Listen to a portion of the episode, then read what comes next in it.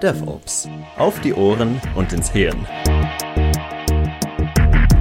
Ein Podcast rund um DevOps. Von Luca Ingianni.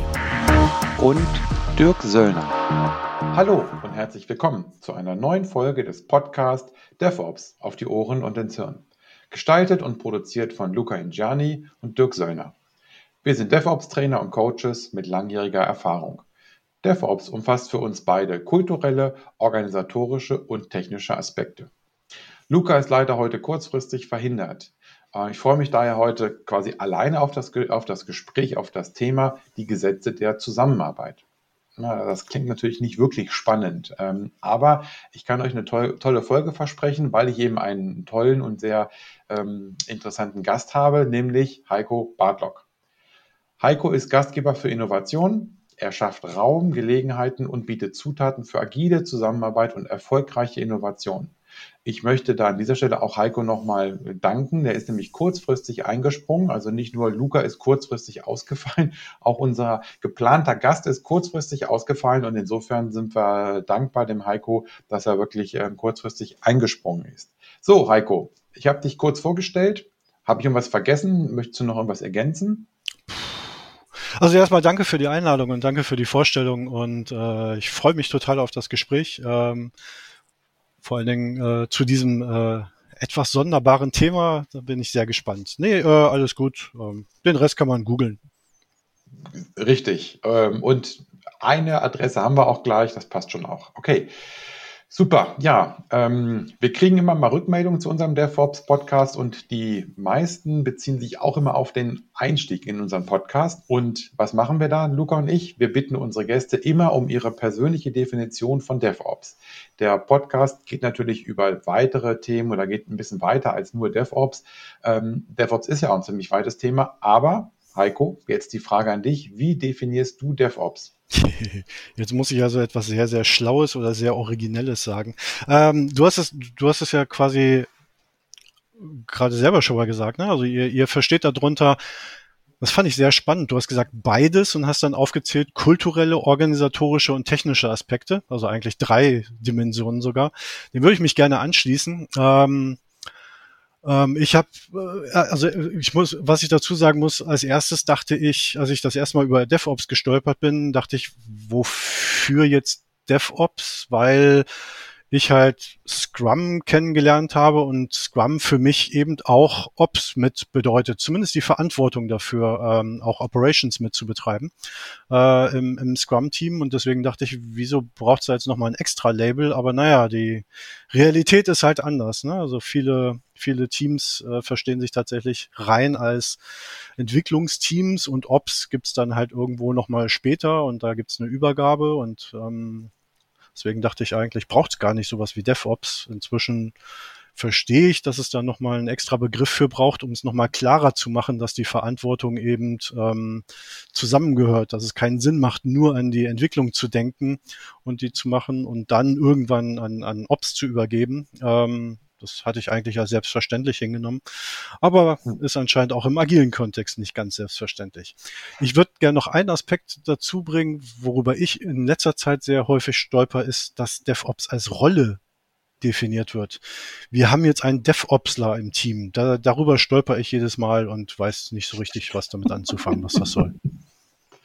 Ja, also da würde ich auch drüber stolpern. Ähm, wenn auch in, in Stellenanzeigen oder Angeboten für Freiberufler, wenn ein DevOps gesucht wird. Ähm, ja. Ich habe auch schon mal so eine, äh, auf so eine Anzeige mich gemeldet und gesagt, ob sie einen halben DevOps suchen, ob es den pfundweise gibt oder so. Ja. Ähm, die Frage kam nicht wirklich gut an auf der Gegenseite, aber ähm, ja gut, wer weiß, vielleicht äh, kann man da nachher nochmal drüber reden. Also ähm, da würde ich dir zustimmen. Also das, das äh, klingt komisch.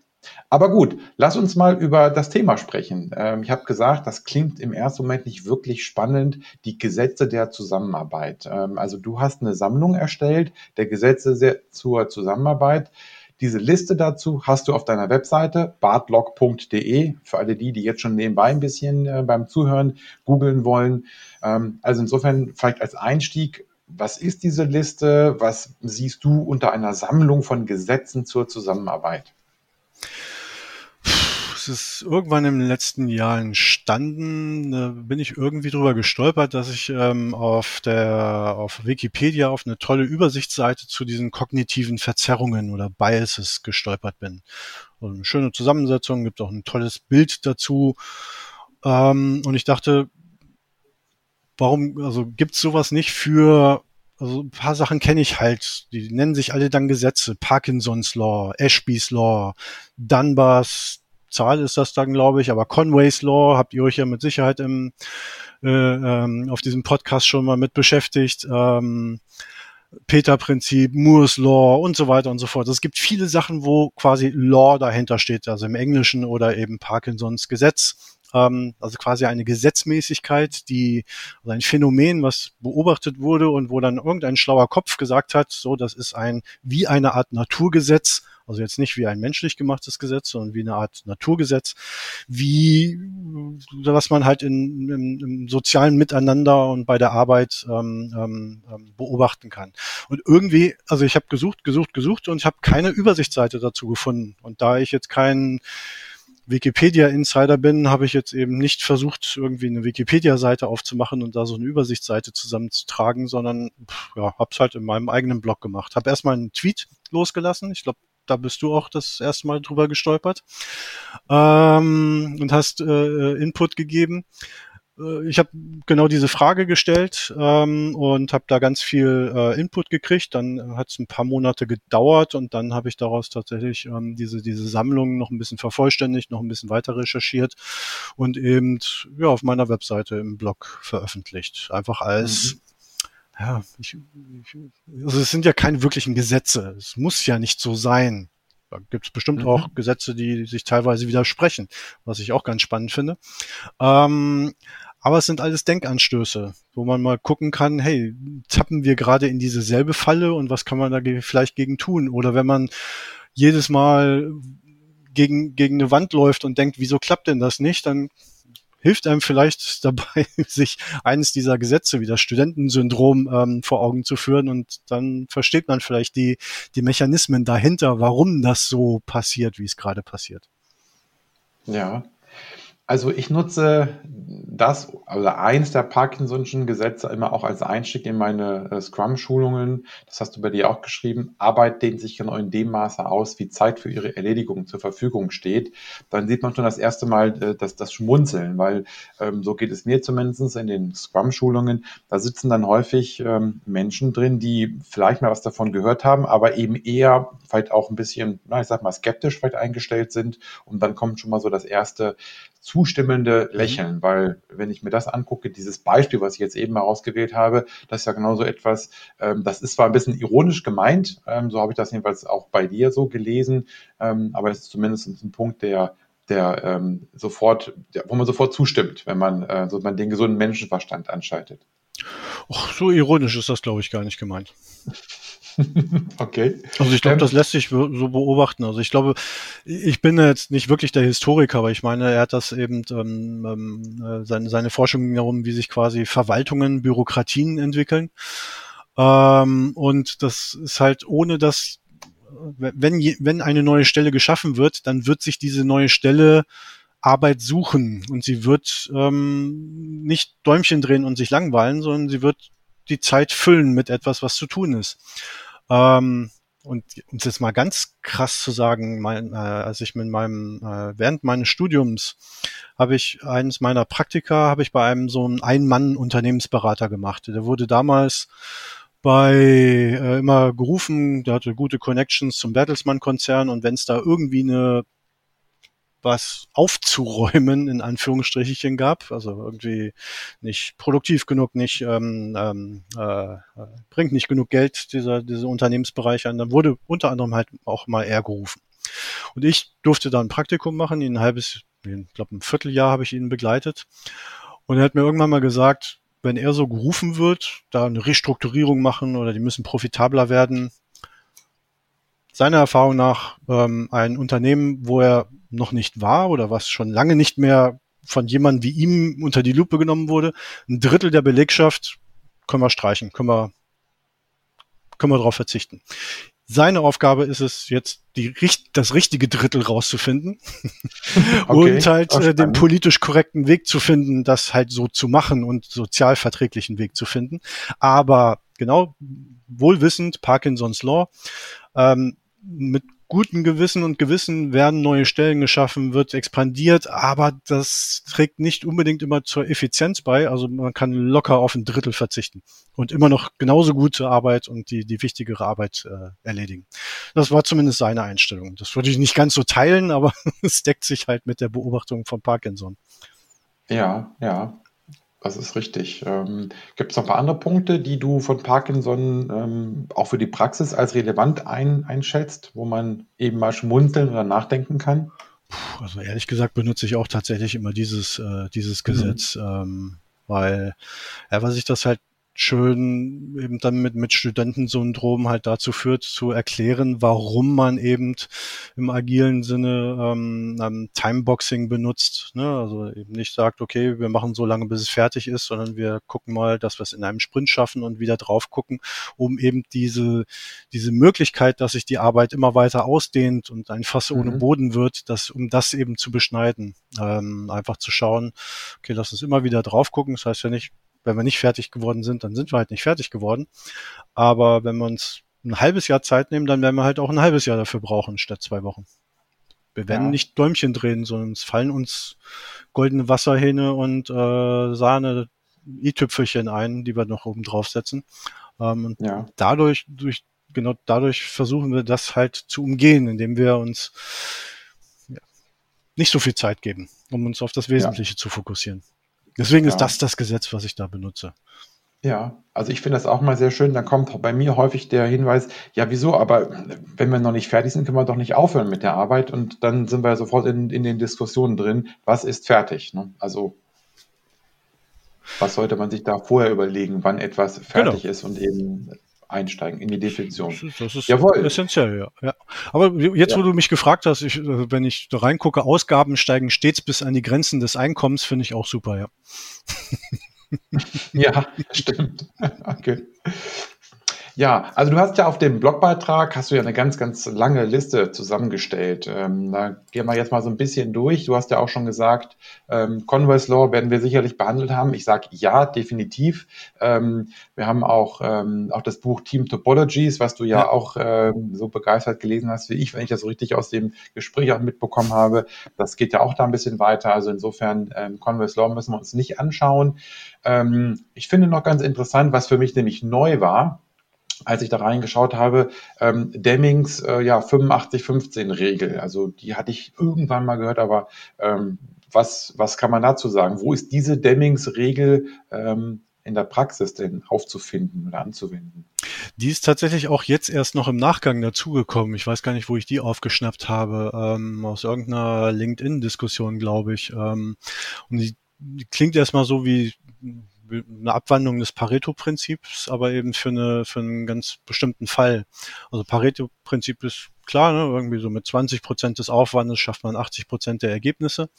Ähm, Demings 85-15 Rule sagt, und ich habe ich lese es jetzt einfach mal vor, dass, oder ich versuche es äh, zu übersetzen, während ich es vorlese, weil dazu habe ich keine gute deutsche Quelle gefunden, dass 85 Prozent der Effektivität der Mitarbeitenden ähm, im Unternehmen durch das System vorher bestimmt wird und maximal 15 Prozent durch die Skills und Fähigkeiten der einzelnen Mitarbeiter. Also da geht es darum, die Systemtheoretiker, die systemischen Coaches äh, werden jetzt alle mit dem Kopf nicken und sagen, ja, es geht darum, sich das Gesamtsystem anzugucken und jetzt nicht zu sagen, der Mitarbeiter da, der performt nicht.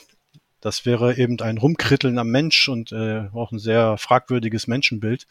Aber selbst wenn wir das mal außen vor lassen, ähm, dann sagt diese Regel, die Deming dort beobachtet hat und aufgestellt hat, ne, dass 85 Prozent wirklich durch System definiert wird. Und wir sollten also lieber schauen, dass wir an den Strukturen am System arbeiten, an dem Miteinander, wie gehen wir miteinander um, wie kommunizieren wir miteinander, wie werden Entscheidungen getroffen? Ähm, und so weiter und so fort. Und weniger ähm, ich muss den mal auf eine Schulung schicken oder der, ich muss mal dem ins Gebetsbuch reden, dass der sich mal ein bisschen mehr anstrengt oder was auch immer. Oder noch schlimmer, ähm, ähm, über Boni und Mali zu sprechen ähm, für Ja. individuelle Leistungen.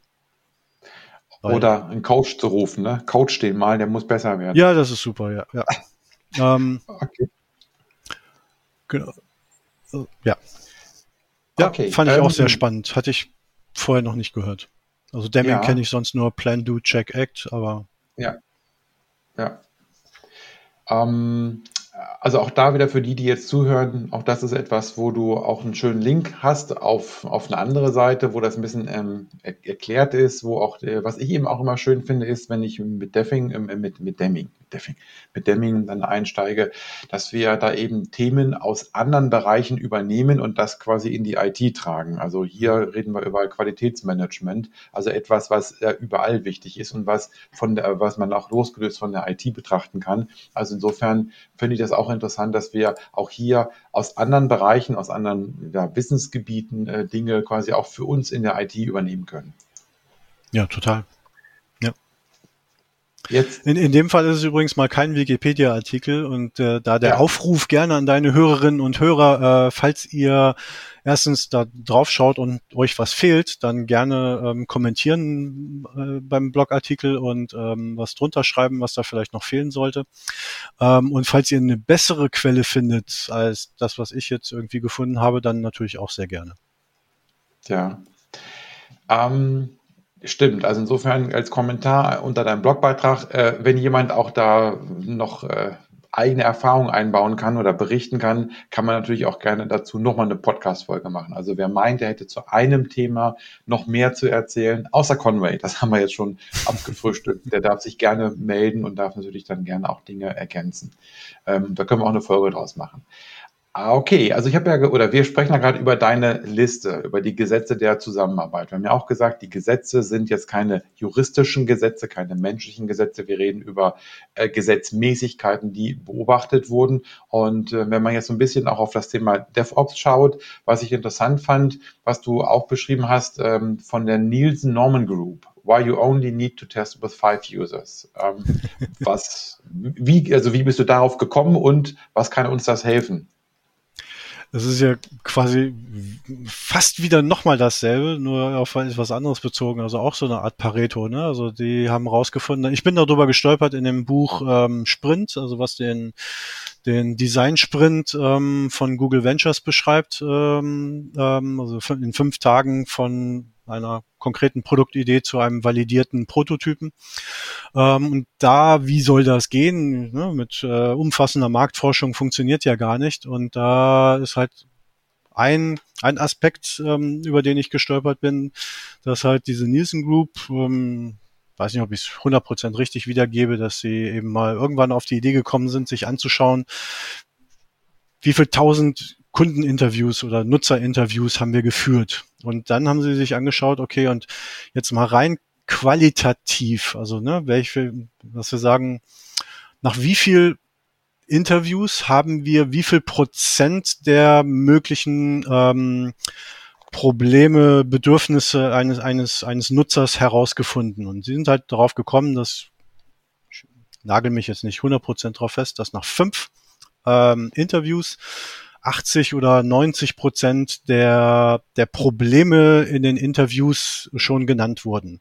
Jedes weitere Interview kann dazu dienen, quasi das nochmal zu untermauern, aber es kommen wahrscheinlich relativ mit einer geringen Wahrscheinlichkeit noch neue Probleme, neue Bedürfnisse dazu, die ich neu entdecke. Also eigentlich nach fünf qualitativen Interviews kann ich anfangen, in die quantitative ähm, Marktforschung zu gehen, wenn ich das machen möchte, wenn ich da eben in der, in der, in der schon in der Phase bin, dass sich das lohnt. Aber um überhaupt herauszufinden, welches Problem will ich lösen und äh, gibt es das Problem überhaupt und ist das Problem wichtig, reichen fünf Interviews. Mhm. Ist verrückt, oder? Sehr schön. Ja. Aber es ist ja, es ist verrückt, aber dann doch wiederum irgendwie nachvollziehbar, weil du hast das ja selber gesagt, wir reden ja immer über 80, 20, 85, 15, wie auch immer. Also im Prinzip ähm, letzten Endes nicht den Anspruch, sozusagen 100 Prozent ähm, mit einem, also mit einem Aufwand X zu erreichen, sondern eben auch schrittweise vorzugehen, mit, mit, mit, mit kleineren Schritten im Prinzip genauso gute Ergebnisse zu liefern oder zu bekommen. Ja, zumindest statistisch gesehen halt ähm, ganz gute Abdeckung zu haben ähm, oder mit einer hohen Wahrscheinlichkeit das Wichtigste rausgefunden zu haben. Ja. ja. Ich blätter gerade noch ein bisschen. Ich habe gedacht, na, wir haben jetzt so 20 Minuten hinter uns. Ähm, lass uns mal über soziales Faulenzen sprechen. da gibt es so einige Sachen, die so in, in eine ähnliche Richtung gehen. Ähm, muss das mal kurz suchen. Die Liste ist tatsächlich schon relativ lang geworden. Wo ist die denn? Ist relativ weit oben, oder? Ja, so ähm, ah, ja, genau. Anfang des ja. zweiten Drittels. Okay. Also sobald Individuen im, im, Kollektiv mit anderen auf ein gemeinsames Ziel hinarbeiten und dabei ihre Einzelleistung nicht bekannt wird, reduziert sich die psychologische Anspannung und sie fangen an, ne, das ist so dieses Phänomen, Team steht für toll, ein anderer macht's, ne? Mhm. Wenn ich weiß, naja, vielleicht ist ja noch jemand anders da, dann, dann kann ich mich unter Umständen eben auch darauf ausruhen. Tja. Ja, naja. Also Schade, ne? ich habe bei deinem Tweet habe ich den Ringelmann-Effekt ergänzt. Der sagt ja im Prinzip etwas Ähnliches. Der ist weiter unten. Ne? Also auch das ist ja bei Wikipedia beschrieben, ähm, dass da eben auch, ähm, das ist sogar auch, ne, ich wollte nicht sagen wissenschaftlich bewiesen. Also das wäre jetzt übertrieben, wenn ich sage, es ist wissenschaftlich bewiesen. Ähm, aber da ist ja auch ähm, jemand, der das sozusagen zumindest mal ein bisschen ähm, versucht hat nachzuweisen. Ne? Also Ringelmann-Effekt ähm, ist genauso, dass man eben ähm, sagt, dass Menschen in der Gruppe eine geringere kollektive physische Leistung erbringen. Ja. Und das ist auch vielleicht der wichtige Punkt, weil ähm, ich denke, dir geht's wie mir. Ich bin jemand, der für Teams steht, der glaubt, dass Teams eine bessere Organisationsgestaltung bedeuten oder eine effektivere. Ähm, wenn ich natürlich physische Leistungen nur habe, dann ähm, passt es vielleicht doch nicht so von der, von der Begrifflichkeit her. Ja, um nochmal auf das Faulenzen hinzukommen. Ne? Steht ja auch, dass es ähm, ein Kollektiv ähm, mit anderen auf ein gemeinsames Ziel hinarbeiten und wenn die Einzelleistung nicht bekannt ist, okay, ich würde das vielleicht ein bisschen anders formulieren, aber tatsächlich, wenn ich als Team arbeite und keine Transparenz habe, also wenn ich tatsächlich die Möglichkeit gebe, dass sich einer versteckt und ähm, irgendwie so tut, als würde er arbeiten und die anderen für sich arbeiten lässt, ja, da kann ich mir vorstellen, dass es vielleicht den einen oder anderen gibt, der sowieso denkt, äh, blödes Team, blödes Ziel, habe ich eigentlich gar keine Lust drauf und ähm, dann nutze ich eben diese Möglichkeit aus. Ähm, ja. Deswegen ist aus meiner Sicht eben auch sehr, sehr wichtig, um irgendwo findet sich das, glaube ich, auch nochmal wieder ähm, bei den bei den fünf Dysfunktionen eines Teams, ja, also für Transparenz zu sorgen, immer wieder an, an, an, an dem Miteinander im Team zu, äh, zu arbeiten und eben ist eben nicht zu ermöglichen, dass sich jemand versteckt. Ja, also ich will jetzt nicht sagen, sozialen Druck zu ermöglichen, aber sondern dazu muss es ja gar nicht kommen. Sozialen Druck bräuchte ich dann, wenn, wenn Faulenzen überhaupt schon quasi sich etabliert hat. Und wenn, wenn ich weiß, ach, der dreht ja auch nur Däumchen, dann mache ich das auch. Das, das ist dann ja auch so ein, so ein Ach, da gibt's glaube ich, auch einen Effekt, der hier beschrieben ist, den ich jetzt gerade nicht genau weiß, wie der heißt. So ein Carpenter-Effekt. Ne? Wenn der eine das tut, dann, dann hat das auch wiederum Auswirkungen auf die anderen und die ahmen das nach. Ähm, ist halt auch soziologisch ähm, erforscht, dass das dann passiert. Ja, ja, ja. Ich habe auch gedacht, hoffentlich sagt er jetzt nicht nachweisbar. Es ist ja erforscht, weil es sind ja immer, es sind ja immer nur Experimente. Man kann das ja, denke ich, ähm, in dem Sinne nicht statistisch nachvollziehbar nachweisen. Ja. Aber ich glaube, jeder von uns kennt auch solche ja. Leute, die sozial faulenzen oder wo man zumindest den Eindruck hat, dass die sozial faulenzen oder gefaulenzt haben. Ähm, und wenn ich jetzt ähm, das mal so ein bisschen vergleiche, auch mit der Historie, vielleicht mit einer klassischen Organisation, dann sehe ich aber schon in einer Teamorganisation den Vorteil, dass dieser ich sag mal, Druck oder dass diese Nachfrage, tust du was, äh, wie auch immer man sie formuliert, dass das, glaube ich, ähm, ich sag mal, besser ankommt und effektiver ist, wenn das die Teammitglieder fragen, ja. als wenn es der Chef sagt oder der Chef fragt. Also ich glaube auch, viele Führungskräfte wissen, wen sie in ihrem Team haben, wer in diese Richtung vielleicht ein bisschen geht. Aber ich glaube, wenn das die Kollegen oder Kolleginnen ansprechen und sagen auf ihre Art und Weise, Mensch, so ich habe den Eindruck, das und so, dass das ich sag mal, eben erstmal äh, handfester passt und dass man dann, wenn man eine gute Gesprächskultur hat, da auch eher drankommt, da ein bisschen gegenzuarbeiten. Ja, und, Oder wie und, siehst du das? und ehrlich gesagt ist ja soziales Faulenzen auch als Individuum nicht unbedingt äh, anstrebenswert. Also äh, ich selber habe mir, äh, also ich, ich, ich laufe und ich habe mir irgendwann gewöhnt, ich muss morgens laufen, weil abends dauert dann vielleicht doch mal ein Meeting länger. Also muss ich morgens laufen, bevor irgendwelche Workshops oder so losgehen.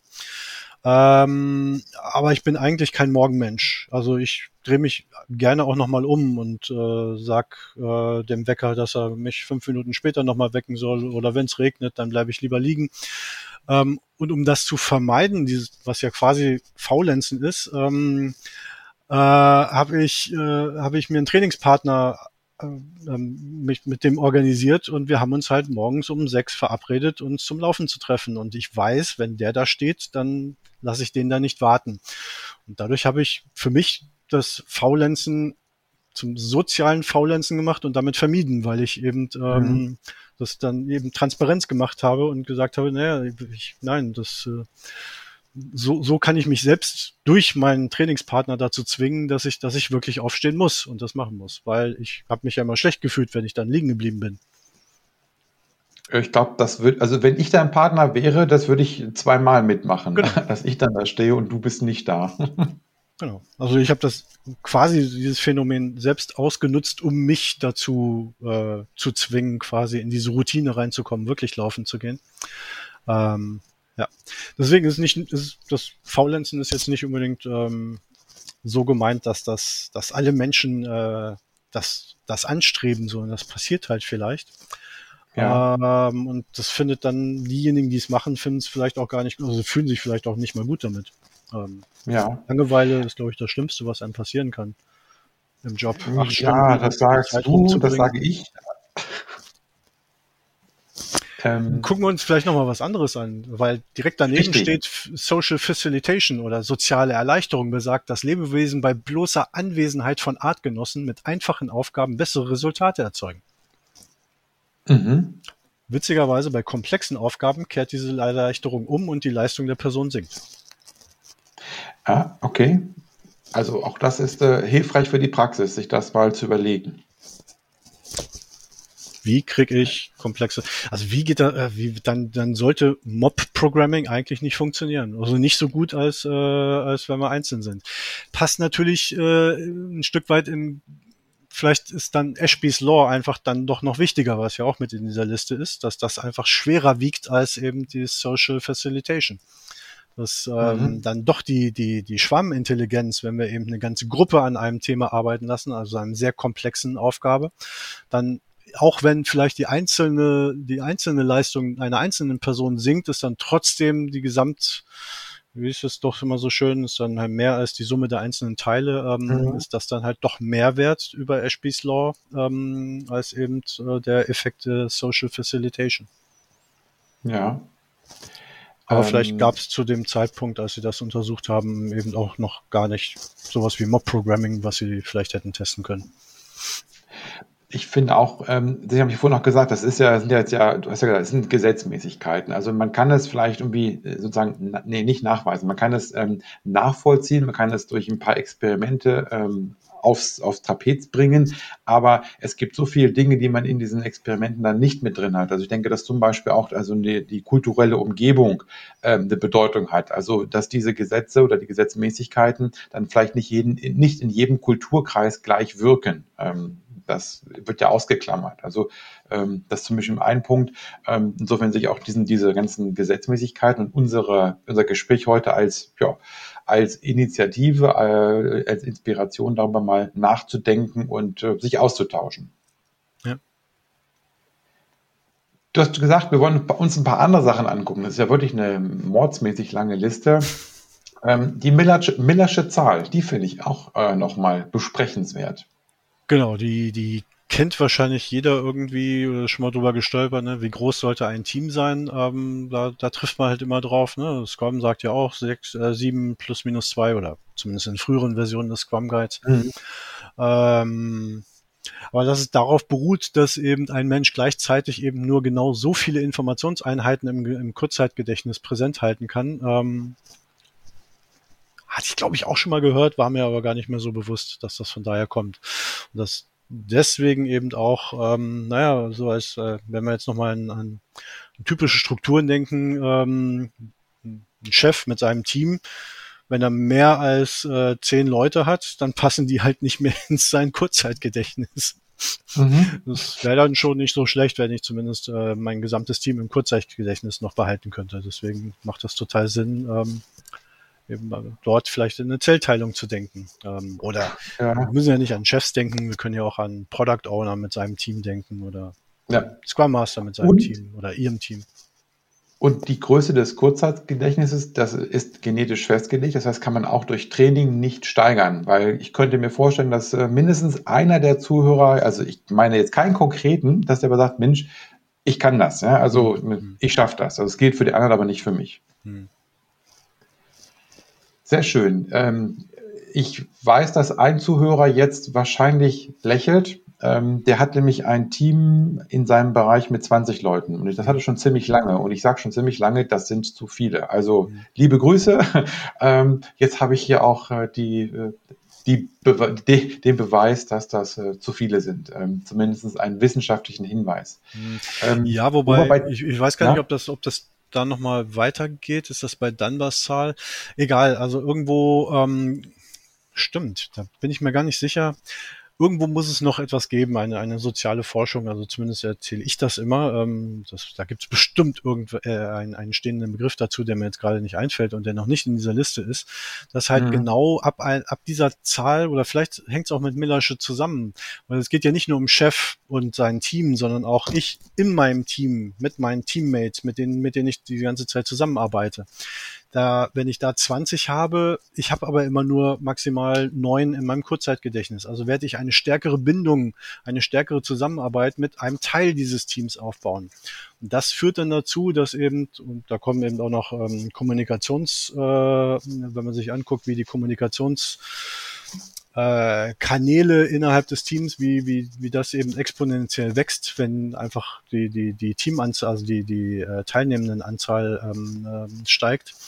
Ähm, ähm, dass, dass dadurch Teams von 20 Leuten automatisch in Subteams zerfallen, aber vielleicht mhm. nicht in solche Subteams, wie wir sie vielleicht aus agiler Sicht gerne hätten, nämlich in crossfunktionale Sicht, sondern dann glucken sich eben vielleicht die Tester zusammen und die Designer zusammen und die Entwickler zusammen und schon haben wir mhm. eine Art Wasserfall innerhalb eines Teams, was wir so eigentlich vermeiden wollten.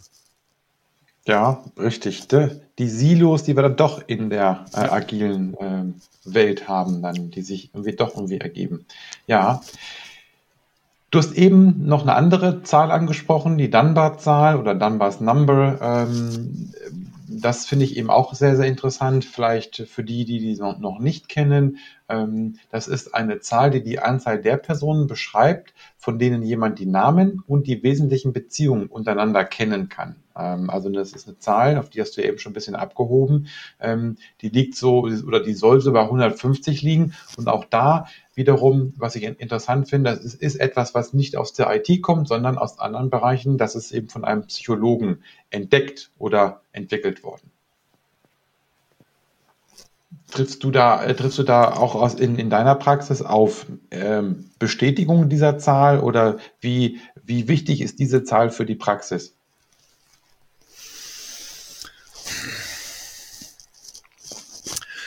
Also, da kann ich nur an meine eigene Erfahrung denken. Äh, weil, als ich Angestellter war, ähm, bin ich in das Unternehmen reingekommen. Da waren wir, glaube ich, zu 20. Als ich gegangen bin, waren wir so um die 200. Inzwischen ist die Firma, glaube ich, so bei 400. Und ja, diese 100 war tatsächlich so ein, so ein, so ein Punkt, wo in den Gesprächen, wenn man so auf äh, Firmen-Events zusammengekommen ist, wo es dann langsam losging, dass Leute gesagt haben, oh, ich kenne gar nicht mehr alle. Das mhm. war tatsächlich so rund um die 100. Also ja, habe ich gelesen, da ist jemand Neues gekommen. Aber bis 100 habe ich schon noch mal irgendwie jemanden, jeden gekannt und auch auf dem Firmen-Event mal mitgesprochen und so weiter. Da, ab dieser Zahl hat es dann angefangen, dass man, dass man auch darüber reflektiert hat und festgestellt hat in den Gesprächen, huch, wer ist das denn eigentlich? Nee, kenne ich auch nicht. Ja, doch, das ist die und die und so weiter und so fort. Also das mhm. hat bis dahin nicht so stattgefunden.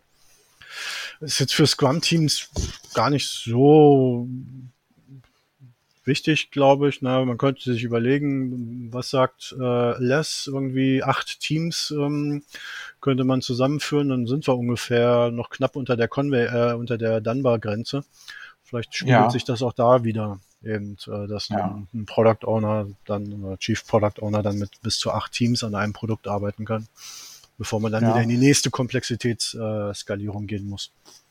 Ja, also ich denke auch, dass sich, dass sich diese, dass sich diese Zahl ähm, in Safe auch wiederfindet ähm, und dass dann ähm, Menschen oder Gruppen, die solche ähm, Frameworks entwickeln, natürlich schon Klar. auch aus ihrer praktischen Erfahrung was einbauen, aber eben auch sich auf solche Gesetzmäßigkeiten beziehen. Klar. Gut, wir kennen alle in dem agilen Umfeld den Cargo-Kult und ähm, das finde ich ist auch nochmal interessant. Äh, Warum taucht der Cargo-Kult in deiner Liste auf? Ja, ich weiß, steht jetzt nicht gesetzt drauf, aber ich habe es nicht ganz so, so wichtig, äh, nicht ganz so eng genommen. Ähm, so, auch das ist ja quasi eine Gesetzmäßigkeit. Ne? Alles, was ich äh, nicht kenne und nicht genau verstehe, kann ich halt ähm, missdeuten und denken, naja, wenn ich jetzt ein Kanban-Board äh, an die Wand hänge oder Jira einführe, dann wären wir jetzt agil. Das kann Cargo-Kult sein. Ist das nicht so? Also ich kenne Firmen, die sagen, wir sind Doch, agil, ja. wir nutzen Jira. ja, genau. Okay. Ähm, ja. Ich, find, ich glaube, da gab es noch eins, was dann in die Richtung ging. Aber ich, irgendwie hatte ich gerade noch eine Idee, aber ja. wenn ich drauf komme, komme ich noch drauf. Dann, dann schmeiße ich es noch ein. Ansonsten wollen wir auch die Leute ermuntern, auf deinem Blog ein bisschen zu lesen ein bisschen zu, zu genau. stöbern. Ich, und ich merke, ich muss auf jeden Fall noch mal ein bisschen an der Sortierung arbeiten, aber das ist halt auch schon wieder so viel geworden, dass es, dass es schwierig wird, da eine, eine, eine echte gut zusammenhängende Sortierung hinzukriegen, weil die Zusammenhänge natürlich auch wiederum komplex sind. Ne? Mehrere Sachen mhm. hängen ja mit anderen Sachen wiederum zusammen und so eine komplett eindeutige Sortierung wird es wahrscheinlich gar nicht geben. Ja. Ich finde auch toll den Dunning-Krüger-Effekt. Oder ja gut, Krüger, ich habe es ein bisschen deutsch ausgesprochen. Ähm, ähm, in, wenn ich mich an Twitter-Diskussionen beteilige, es wird ja weniger, dann ähm, komme ich aber häufig mit dem Hinweis, schau mal bei Dunning-Krüger nach. Ähm, ich weiß, wie ich Dunning-Krüger ähm, erkläre, aber ich weiß, dass das auch ein bisschen, naja, ich sag mal, ein bisschen ähm, überheblich klingen kann. Also was sagt, äh, was sagst du? Wie würdest du den Dunning-Krüger-Effekt bezeichnen oder beschreiben? Ich lese es einfach vor. Der Krüger-Effekt ähm, bezeichnet die kognitive Verzerrung im Selbstverständnis inkompetenter Menschen, das eigene Wissen und Können zu überschätzen. Das heißt, je weniger ich weiß, desto weniger weiß ich, was ich alles nicht weiß. Ähm, also je mehr ich weiß, desto mehr weiß ich, was ich nicht weiß und desto mehr bin ich mir vielleicht auch dessen bewusst, ähm, dass es da eben noch blinde Flecken gibt. Wenn ich aber nur wenig davon weiß, dann habe ich vielleicht auch einfach nicht den Überblick, um eben herauszufinden, dass es da noch Zusammenhänge gibt, die ich gar nicht so genau über, äh, ähm, abschätzen kann. Also ich wenn ich da in mich rein denke, ja, wenn ich von einem Thema immer mehr verstehe, dann fängt es an, irgendwann kompliziert und komplex zu werden. Am Anfang sieht noch alles, au, da hat man, da ist die Lernkurve halt sehr, sehr schnell. Ne? Da, da mhm. taucht man in ein Thema ein und lernt sehr, sehr, also ist die Lernkurve sehr, sehr steil. Man lernt sehr viel und überschätzt sich dann vielleicht und denkt, hey, ich habe die Weisheit ja schon mit Löffeln gefressen. Aber dann siehe Pareto, dann die letzten 20 Prozent Wissen herauszufinden, das ist dann halt der Marathon, den man dann noch zu laufen hat. Ähm, ja, mit 20 Prozent Aufwand hat man vielleicht auch schon 80 Prozent ähm, da fehlt dann halt die Demut in der, in der Twitter-Diskussion, sich das halt dann auch ähm, ähm, zuzugestehen, dass man eben vielleicht erstmal noch nicht bei 90, sondern erstmal nur bei 75 Prozent ist. Ja, naja. Wobei wir ja in Deutschland, oder zumindest wenn ich auf Deutschland blicke, ähm, den, den beneidenswerten Part haben, dass wir über 80 Millionen Bundestrainer haben, dass wir über 80 Millionen Virologen haben und die Liste ließe sich unendlich fortführen. Jetzt äh, Ironiemodus Ende. Ähm, also deswegen, da fällt mir das immer entsprechend ein. Und ähm, wie gesagt, meine Erklärung ist ein bisschen mit, mit ähm, anderen Worten, aber lass uns ein bisschen äh, wissenschaftlich und äh, abgehoben bleiben. Also ähm, ich halt lese auch in dem Wikipedia-Beitrag, dass, das, dass das schon von Sokrates beschrieben wurde. Ne? Ich weiß, dass ich nichts weiß. Also das ja. ist ja letztendlich auch ein, ein wichtiger Punkt, den man dann letzten Endes auch nutzen sollte, wenn man sich dieses Effektes bewusst ist, eben nicht aufzuhören, etwas zu lernen und immer wieder, wie du sagtest, mit einer gewissen Demut oder einem gewissen, ich sag mal, ähm, Abstand zu dem eigenen Wissen vorwärts zu gehen. Ein kleiner Hinweis noch an der Stelle. Das ist eine, steht ja auch oder in dem Text, den ich vorgelesen habe, ist eine kognitive Verzerrung. Ähm, also so ein, eines dieser Biases, ähm, ähm, die beschrieben sind. Dazu gibt's wiederum eine, eine, eine Wikipedia-Übersichtsseite und tolle Charts, ähm, die das auch visualisieren, dann Überblick geben. Das habe ich auch verlinkt. Ich habe jetzt diesen Effekt mit reingenommen. Ich habe jetzt aber nicht vor, alle Effekte, alle ähm, kognitiven Verzerrungen hier mit reinzubringen, aber den fand ich jetzt wiederum so passend fürs Thema Zusammenarbeit, dass ich den hier gerne mit aufgenommen habe. Sehr schön, ja. Ähm, ich habe noch ein anderes Gesetz bei dir in der Liste gefunden, das ich jetzt gerne nochmal ansprechen würde, weil es so ein bisschen, äh, ich sag mal, in Richtung Technik geht. Ähm, und DevOps ist ja auch Technik. Das Mursche Gesetz. ich dachte, du wolltest Murphy jetzt bringen, aber nein. Okay, Moore. Achso, nee, Murphy ist noch der mit dem, ähm, nach, mit dem Marmeladenbrot. Also insofern hat das ja nichts mit Technik zu tun. Och, aber ja, kann ja auch passieren, dass wenn man äh, einen Podcast aufnehmen will, dass dann das äh, Mikrofon genau in dem Moment den Geist aufgibt. Also auch da ist. Ja. Okay, ist, ja, das ist, stimmt. Ist, ja. Äh, ist Murphy auch immer mal gerne mit äh, von der Partie. Äh, Mursches Gesetz, ja genau, das, oh, ja, du bist der Techniker oder bist näher an der Technik, ne? Es besagt halt, dass die, also mit meinen Worten als, als, als Laie ausgedrückt, dass die, dass die Rechenkapazität sich alle 12, 18, 24 Monate verdoppelt. Ähm, mhm. Und deswegen, ich meine, das sehen wir ja, was tatsächlich, wenn man, zurückguckt, ähm, was, was damals so ein C64 ist und in, in was für äh, was wir heute für eine Rechenkapazität in unserem Smartphone haben. Ähm, das ist, ähm, weiß nicht, wie viele, wie viele C64s in unserem Smartphone drin stecken, aber auf jeden mhm. Fall einige. Ja, ja, ja. Und da sei auch dann die, also man kommt dann ja von deiner Liste auf die Wikipedia-Seite und da sind schon ein paar schöne Grafiken auch, die das wirklich nochmal äh, belegen oder, oder darstellen, wie sich das wirklich, ähm, dass man es wirklich herleiten kann, ähm, mhm. dass man es wirklich beweisen kann und jetzt vielleicht doch wirklich beweisen kann. Gut, gibt es ein paar äh, Gesetze, ein paar Themen, die du ansprechen wolltest, die dir jetzt gerade in unserer Diskussion hier gef äh, gefehlt haben? Ich gucke gerade mal. Über einen, über eins bin ich gestolpert. Das fand ich so schön wegen des Namens. Ähm, ich suche ihn gerade mal. Das ist der Dr. Michael J. Fox Effekt. Ähm, die durch ein Experiment validierte Hypothese lautete, dass ein gut repräsentierter Vortrag selbst erfahrenen Zuhörern, also Experten, die im, im, im, im im Publikum sitzen, das Gefühl vermitteln kann, etwas gelernt zu haben, auch wenn der Vortragende totalen Quatsch erzählt hat. Also wir haben mhm. dann ne, quasi so Michael J. Fox ähm, auf die Bühne gestellt, der von dem Thema keine Ahnung hatte, auch tatsächlich Quatsch erzählt hat. Im, Im, Publikum saßen Experten und die haben sich einfach davon beeindrucken lassen, dass das eben ein Experte anscheinend irgendwie da oben ist, der das erzählt und der es gut vorgetragen hat. Ähm, und haben hinterher ausgesagt, dass sie ähm, ähm, ja, dass das alles Hand und Fuß hatte und dass sie etwas Neues dazugelernt haben. Mhm. Das ist verrückt. Ja. Das, das verrückt, haben ja. wir ja vielleicht auch ähm, bei einigen ähm, publikumswirksamen Politikern in den letzten Jahren gesehen, äh, wo ich zwar nicht nachvollziehen kann, also für mich machen die jetzt nicht den Eindruck eines, äh, eines gut präsentierten Vortrags, aber auf manche halt irgendwie schon. Ja, ja, okay.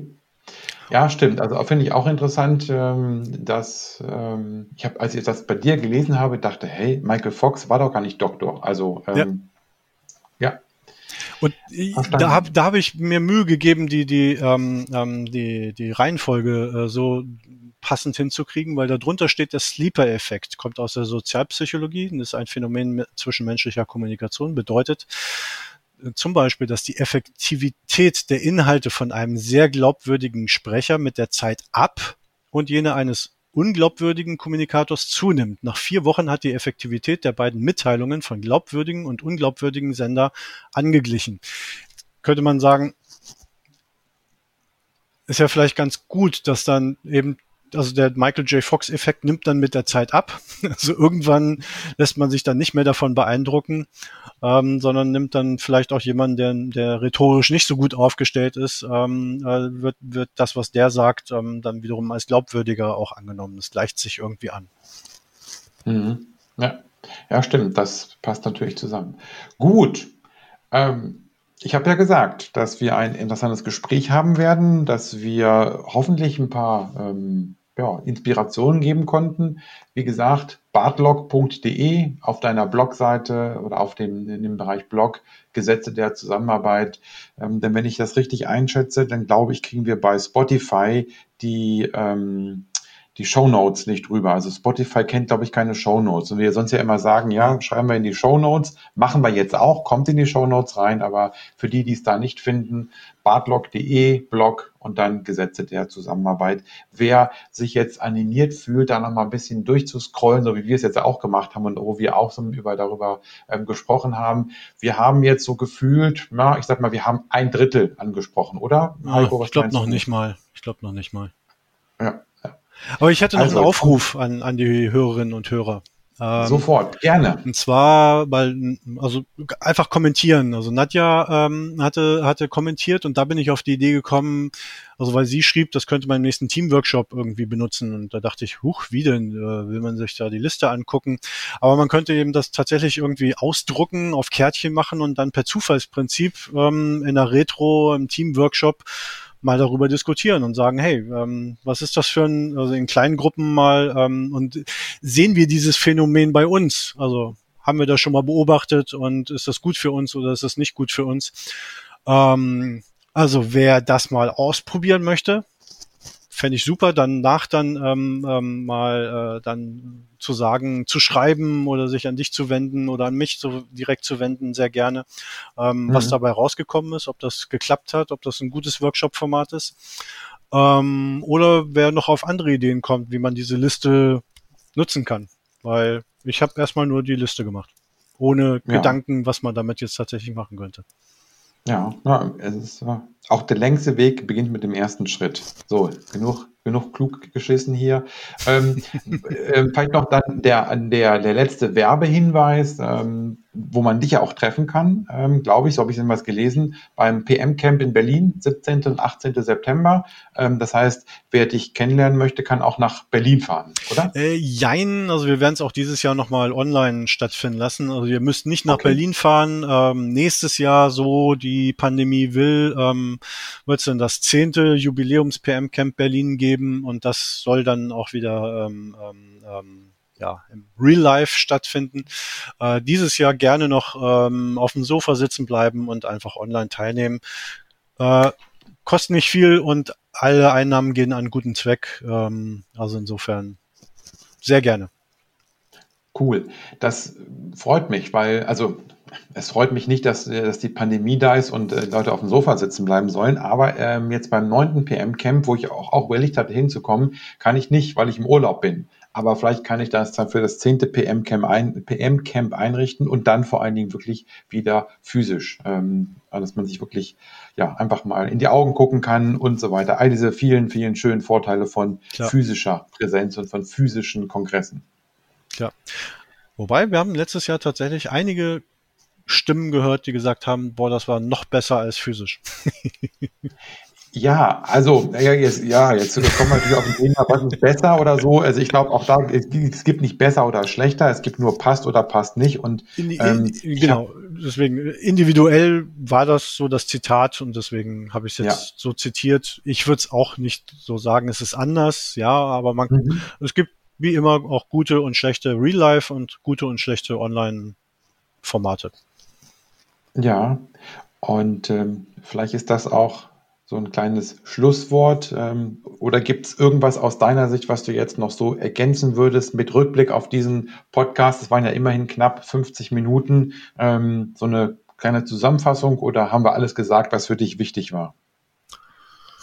Ich glaube, das war super. Ich habe mir tatsächlich noch ein, ein, eine Sache aufgeschrieben, ähm, die passt jetzt vielleicht sogar auch dazu, weil ich bin auch die letzten Tage über den, äh, darüber gestolpert, dass bei jedem Handover, also wenn jemand etwas an jemand anders übergibt, womit wir wieder beim Thema DevOps wären, das ne, eben kein Handover stattfinden muss von ähm, Dev zu Ops, sondern dass wir das in einem Team haben, in einer Verantwortung, dass jeweils 50 Prozent bei jeder Übergabe 50 Prozent der Informationen oder des Wissens verloren geht. Und deswegen freue ich mich, dass wir direkt miteinander gesprochen haben, Dirk, und äh, und dass wir hier keinen Handover hatten und irgendwie noch jeden Mittelsmann, ähm, mit dem wir Stille Post gespielt haben, sondern ähm, dass wir einfach direkt miteinander geredet haben. Vielen Dank für die Einladung. Gerne, vielen Dank für deinen äh, Auftritt, nein, für deine Gesprächsbereitschaft, auch, auch, auch so kurzfristig. Und dann würde ich sagen, ich wünsche dir noch einen schönen, ähm, schönen Resttag und ähm, wer weiß, wann wir uns auch mal wiedersehen, auch vielleicht mal in, in Projekten, auch bei der, bei der Vibas. Ähm, vielen Dank auch von meiner Seite aus und schönes Wochenende für dich. Dito, danke.